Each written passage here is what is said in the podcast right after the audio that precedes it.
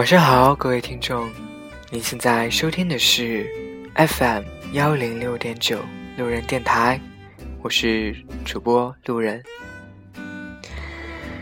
在这个忙碌的城市生活久了，我们往往忘记让自己停下来休息一下。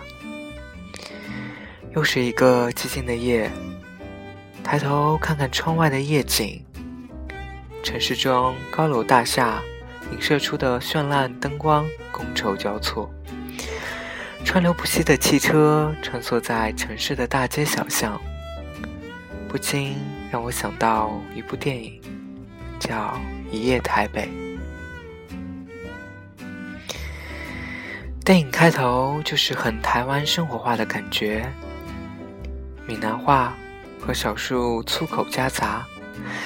街角夜市饭馆和很有人文气息的书店，导演用巧妙的照应手法，在故事的开头，男主角为了在巴黎的女朋友，每天在书店看法文书自学法文。女主角在书店打工，注意到男主角，并和他主动搭讪。这里不得不提的就是这家书店，那就是非常有名的台湾诚品书店。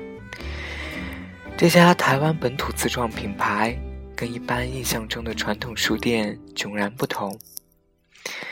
一踏进诚品敦南店大门，就可以嗅到书店内辐射雅座所飘逸的浓浓咖啡香，伴随着书香。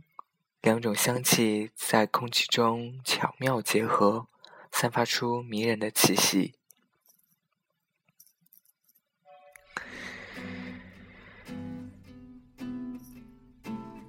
明亮开阔的空间，具有欧洲图书馆氛围的书城，空间对称而有层次，连贯中有区隔，一反传统书店的沉闷与规格化。以沉稳、优雅、温馨的色系作为其装潢的特色，创造出充满人文气质的氛围感受，让每一个人进入诚品书店就不自觉地轻声细语，放慢脚步。诚品书店已经成为台湾的文化景点，许多国际旅人去台湾为的只是去一趟诚品。在成品敦南店，经常可以听到广东话在空中飘荡。前新加坡都市发展局局长刘泰阁，每到台北就到成品书店买书。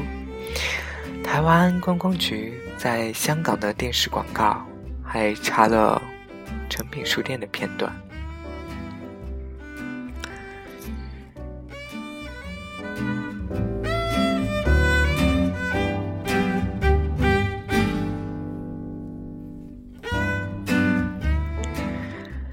后来，男主角和女朋友要跟他分手，他决定借钱去巴黎把她追回来。在去巴黎的前一夜，发生了好多事情，包括在夜市里偶遇女主角，拉着他的手奔跑在台湾的大街小巷。他们穿过那条夜市，就是台北最著名也是最平民化的士林夜市。夜市可分为两部分，一是慈城关对面的市场小吃，一是以阳明戏院为中心，包括平安街、大东路、文文林路围成的区域。南北小吃、流行服饰、杂货，加上如织的人潮，一散滚闹、滚烫的人气。位在慈城关对面的士林夜市，铁皮颠顶，市场内荣获大南大江南北的综合小吃，从大肠包小肠到阿煎，琳琅满目。每到夜晚，逛夜市的人潮总将狭窄的通道挤得水泄不通。以阳明戏院为中心所围成的夜市，则主要由几条小巷构构成，穿梭其间，格外有一种市井滋味。各式店铺及地摊挨家紧密，小吃摊、服饰店、精品店、唱片行等，只要市面上流行的，在此都找得到。每当夜幕渐渐笼罩，华灯一一亮起，士林夜市即步入繁华。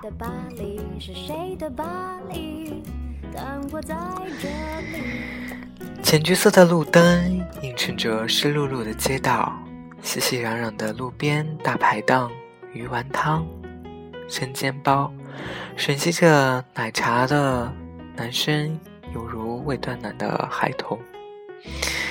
交叠的后缀词似乎不光是女孩子们的专利。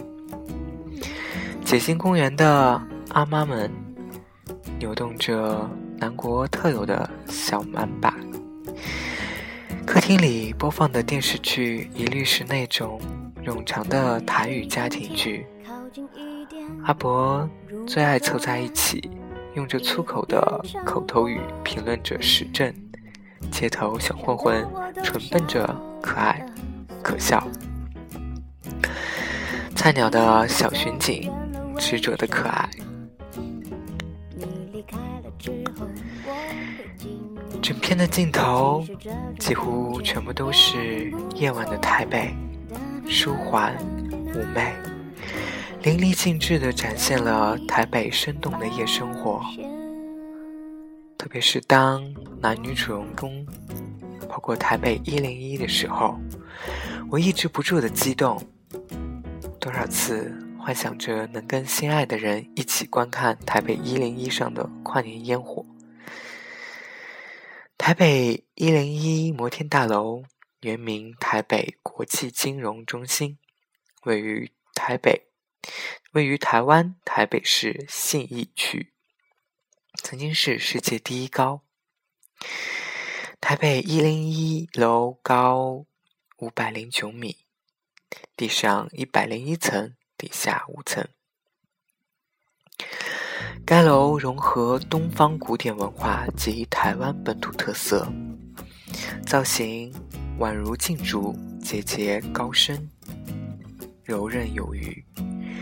另外，运用高科技材质及创意照明，以透明清晰营造视觉穿透的效果。整个晚上台北一零一在二零一三跨二零一四年时，以谐音“爱你一生，与爱你一世”作为烟火主题。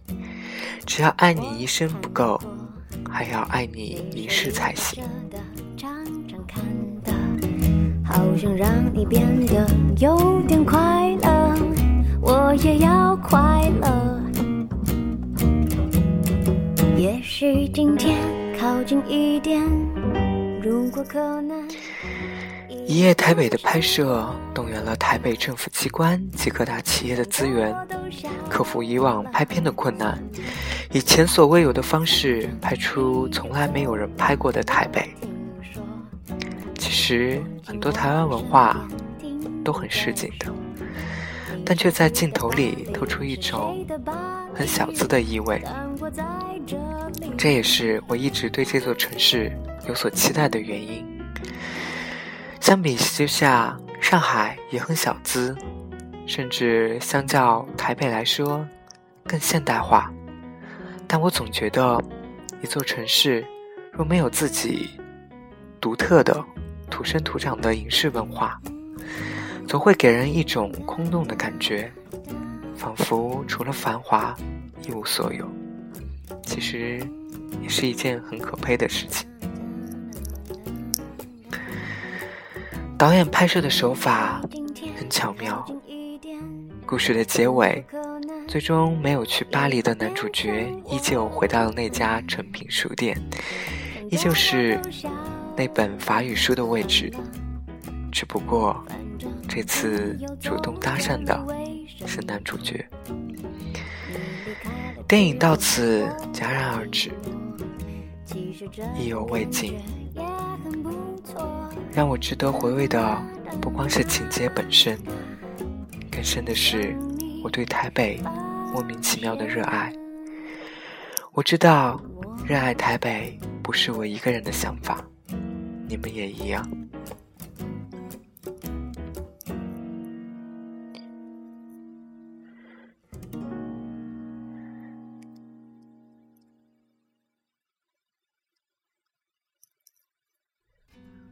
台北有太多属于自己的东西：西门町的签售表演、小巨蛋各种各样的演唱会、士林夜市琳琅满目的美食、诚品书店的人文气息，和随处街头可见的很有很强个性风格的美少年、美少女们。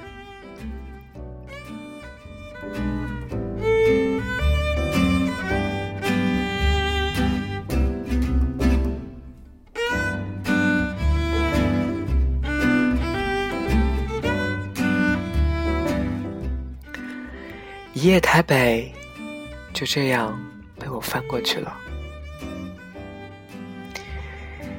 台北一夜，青春在黑夜里躁动。一夜台北，故事在下一页重新写起。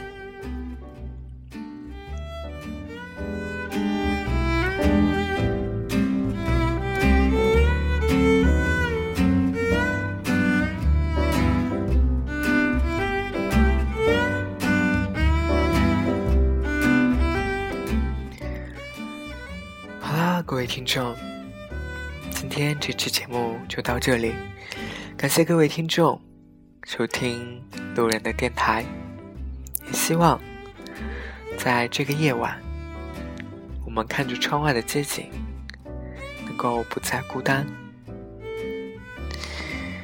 晚安，各位听众，成都，今夜请将我遗忘。